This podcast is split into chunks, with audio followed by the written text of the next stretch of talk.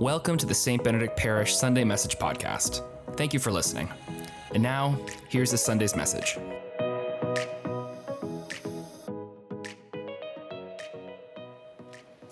Merry Christmas, everyone.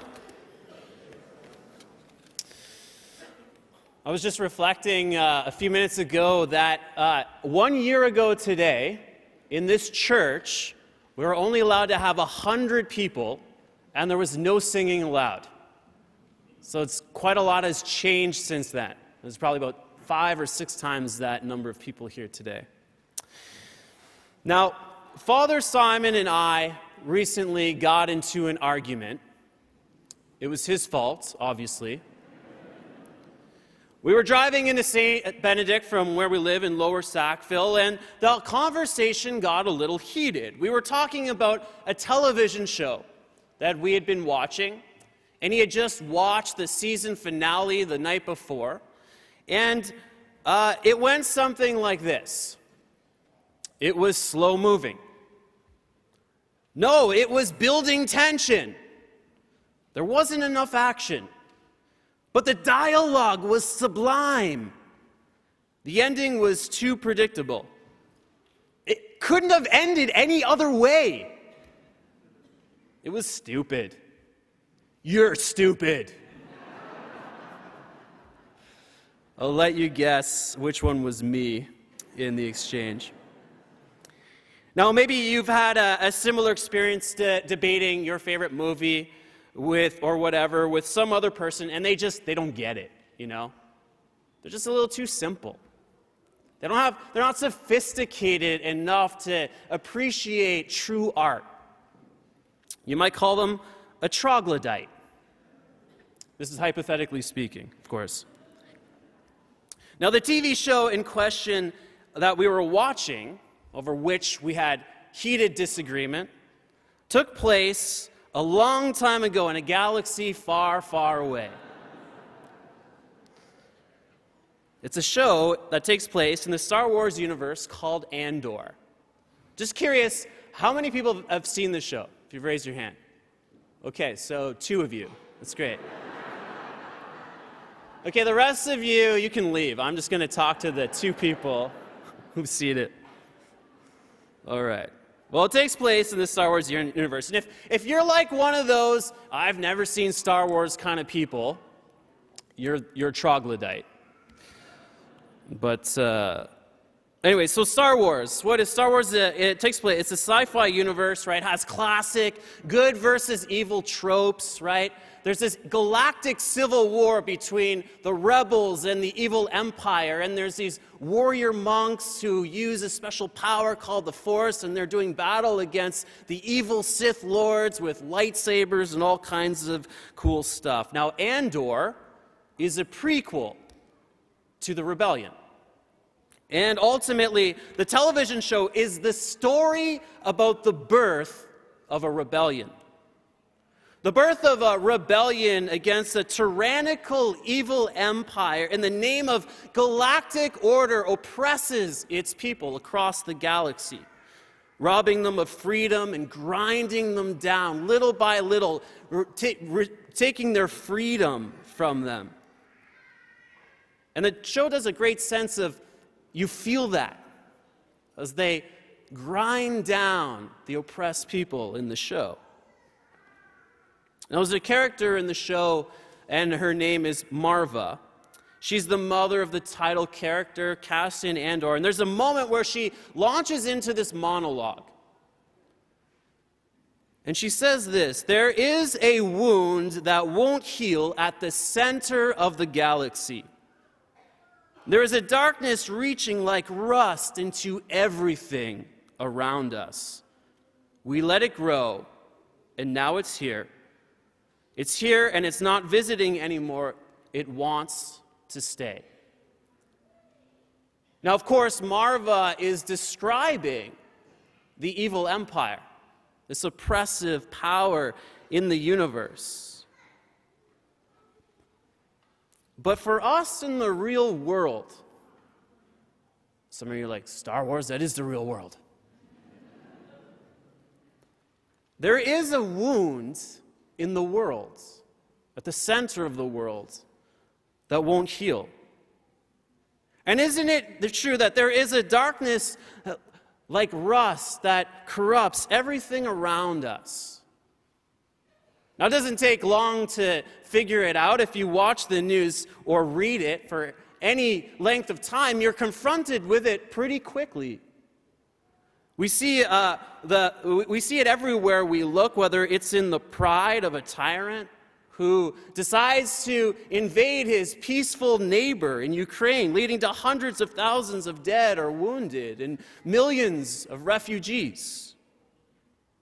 We see it in a world that stands on the edge of a global ecological crisis we see this wound at the center of the world wherever we've witnessed uh, polarization, division, especially at what we've seen in response to the various responses to COVID, division even in the heart of our families between people who love each other. We see it in a world where more than 700 million people ad- live on less than $2 a day in abject poverty. There is a wound at the center of the world, a darkness that reaches like rust into everything around us, and we let it grow. Now, Christians have a term for this wound, and we call it sin. Human sin. We see it in the center of the world because we see it in the center of our hearts our propensity to choose selfishly. But what if I told you that Christmas was, in fact, really about the birth of a rebellion? That Christmas was the birth of a rebellion against the forces of the tyranny of oppression in the world and the tyranny of human sin. And that, in fact, is what we celebrate this night. Now, let me explain what I mean. Now, historians have dated the birth of Jesus to somewhere between 2 and 6 BC, which is really incredible when you think about it that Jesus was born at least two years before Christ.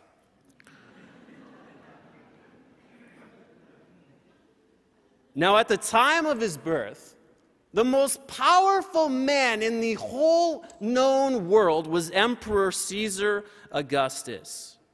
And he had established empire throughout the known world in the Roman Empire.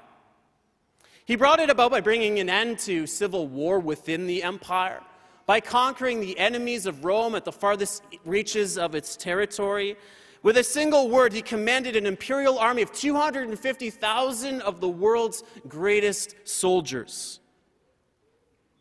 And in his time as emperor, he brought about what is known the Pax as the Pax Romana, the Roman peace. That was the peace at the point of a sword, but it was peace nonetheless. Now, his exploits were immortalized by propaganda throughout the empire. Propaganda, which we can even read today. For example, in Turkey, archaeologists have found inscriptions that have immortalized his exploits. And in these inscriptions, he's referred to as Savior, Lord, and God of the world Caesar Augustus. Now, that's the backdrop against which we read the story of Christmas. The story of Christmas is, in fact, a very subversive story that threatened the very foundations of the empire itself. And it in fact contributed to its eventual collapse. Now, the primary source document from which we read the account of Jesus' birth from Luke begins by describing this. In those days, a decree went out from Emperor Augustus that all the world should be registered. And so Mary and Joseph, her betrothed, they traveled from Nazareth to Bethlehem to be registered. And Luke records that while they were there, the time came for her to deliver her child, and she gave birth to her firstborn son and wrapped him in bands of swaddling clothes and laid him in a manger because there was no place for them in the inn. Joseph apparently had neglected to book on Airbnb. I would have loved to have heard that conversation. Hey, I, I found this great place. It's kind of rustic. It'll look good on Pinterest, you know? It's a barn, there's animals. No, so far, so good. It's just an idyllic little story about a child being born in unfortunate and unexpected circumstances. But Luke records that he captures the testimony of shepherds who are in the hill country just outside Bethlehem. Shepherds far away from the halls of imperial power, and they receive a message. Not a message from the, the messengers of the emperor, but a message from the messengers of heaven. And they experience this unexpected, spectacular vision of angels, heaven breaking into this world, who declare the true nature of who this child really is. And they say, Do not be afraid, for see, I am bringing you good news of great joy for all the people. To you is born this day in the city of David a Savior who is Messiah and Lord. A Savior who is Messiah and Lord. In other words, heaven is declaring that this child is, in fact, the true Messiah and king and lord of the world, not the emperor Augustus. This, in fact, is treason in the empire. And anyone found saying such a thing could have been publicly executed. In fact, later on, many Christians were for saying this very thing. The Christmas message is, in fact, a message of rebellion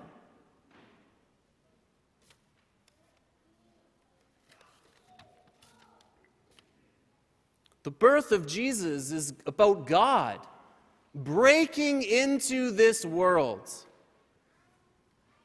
Heaven invading earth, upending corrupt power structures in the world. It's a, and more fundamentally about healing the wound at the center of the world that we see every time we turn on, to, on the news. He came into the world to heal the tyranny of human sin and the brokenness that we find within ourselves.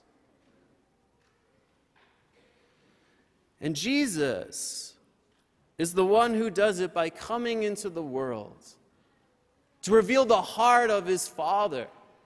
That God is love, and by Jesus dying for our sins on a cross, and then rising from the dead to manifest the victory of God's power over even death itself, that God's love is more powerful than death. Now, this is good news in a world full of bad news. It's good news for anyone who's ever experienced oppression at the hands of another. It's good news for ever, anyone who's ever the grieved the brokenness that they see in the world. And it's good news for anyone who's experienced personal tyranny. Often, the worst kind of tyranny is the one we create for ourselves. As we trap ourselves in patterns of negative behaviors that we can't seem to break out of, we hurt the people that we love despite ourselves.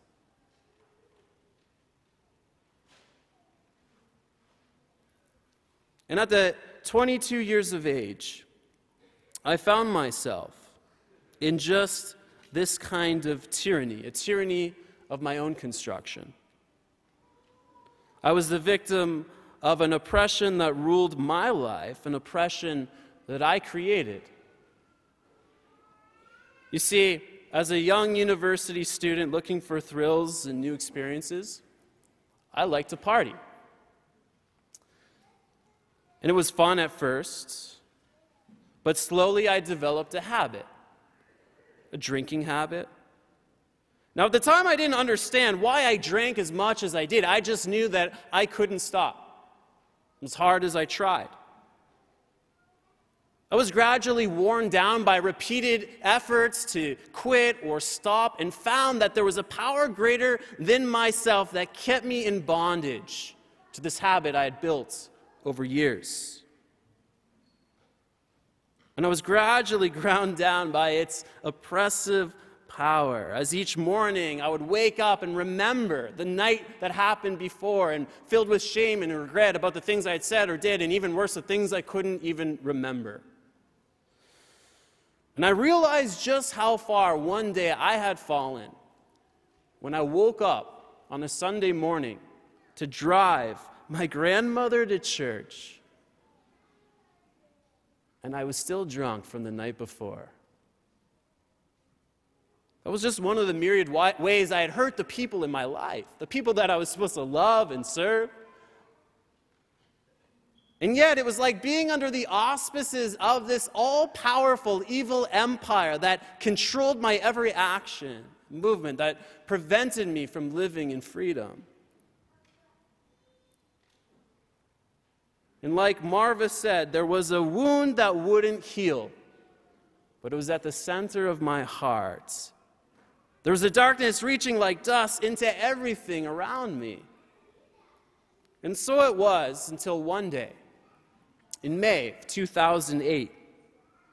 When I was reflecting on my desire to change, I wanted to change my life so bad, and yet I found that I didn't have the power. And then God broke into my story in a way as unexpected as the way He broke into history 2,000 years ago.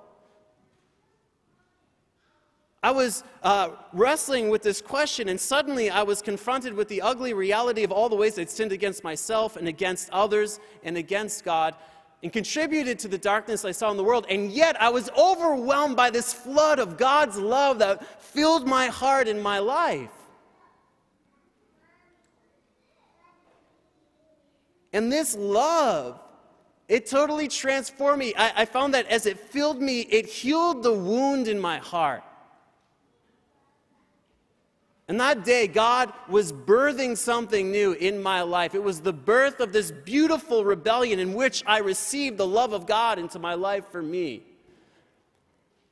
And I experienced a new joy, a freedom, a peace that I didn't know was possible, a love that I've never experienced uh, since. And He broke the power of that addiction over my life. I experienced Him as Savior and Lord. Now, I've seen him do this time and time again in the lives of all kinds of people who come alive when they discover the love of God breaking into their hearts. And I know he can do it for anybody who wants it, who desires it.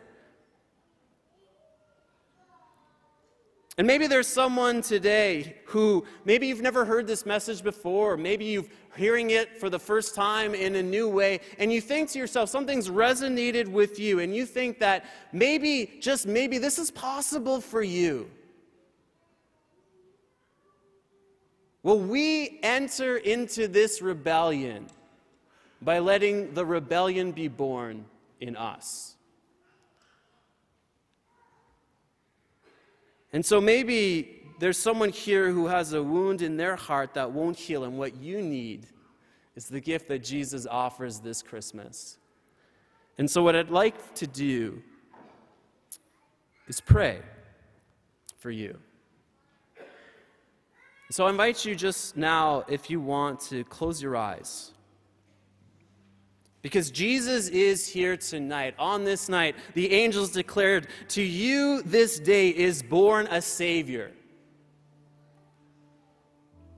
To you this day, he is born for you. And so, Jesus, we thank you for being born into the world this night. For giving birth to a rebellion in the world, this rebellion against oppression and sin and injustice. And Lord, we acknowledge on this night that there is a wound in the world that we cannot heal. That there is a wound in our hearts that we cannot heal. But Lord Jesus, would you come and heal it? Lord Jesus, we're sorry for the times we've hurt others, that we've sinned against others, against you, and against ourselves.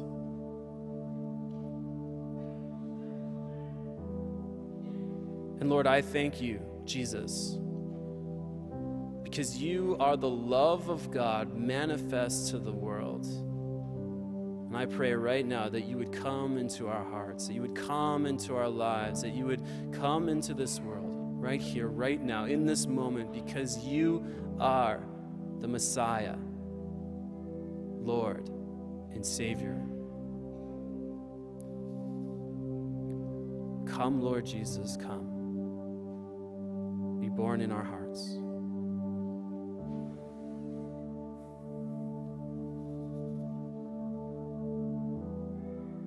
May we all experience the birth of a beautiful rebellion this night.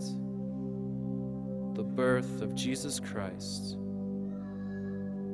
Savior, Messiah, and Lord of all the world.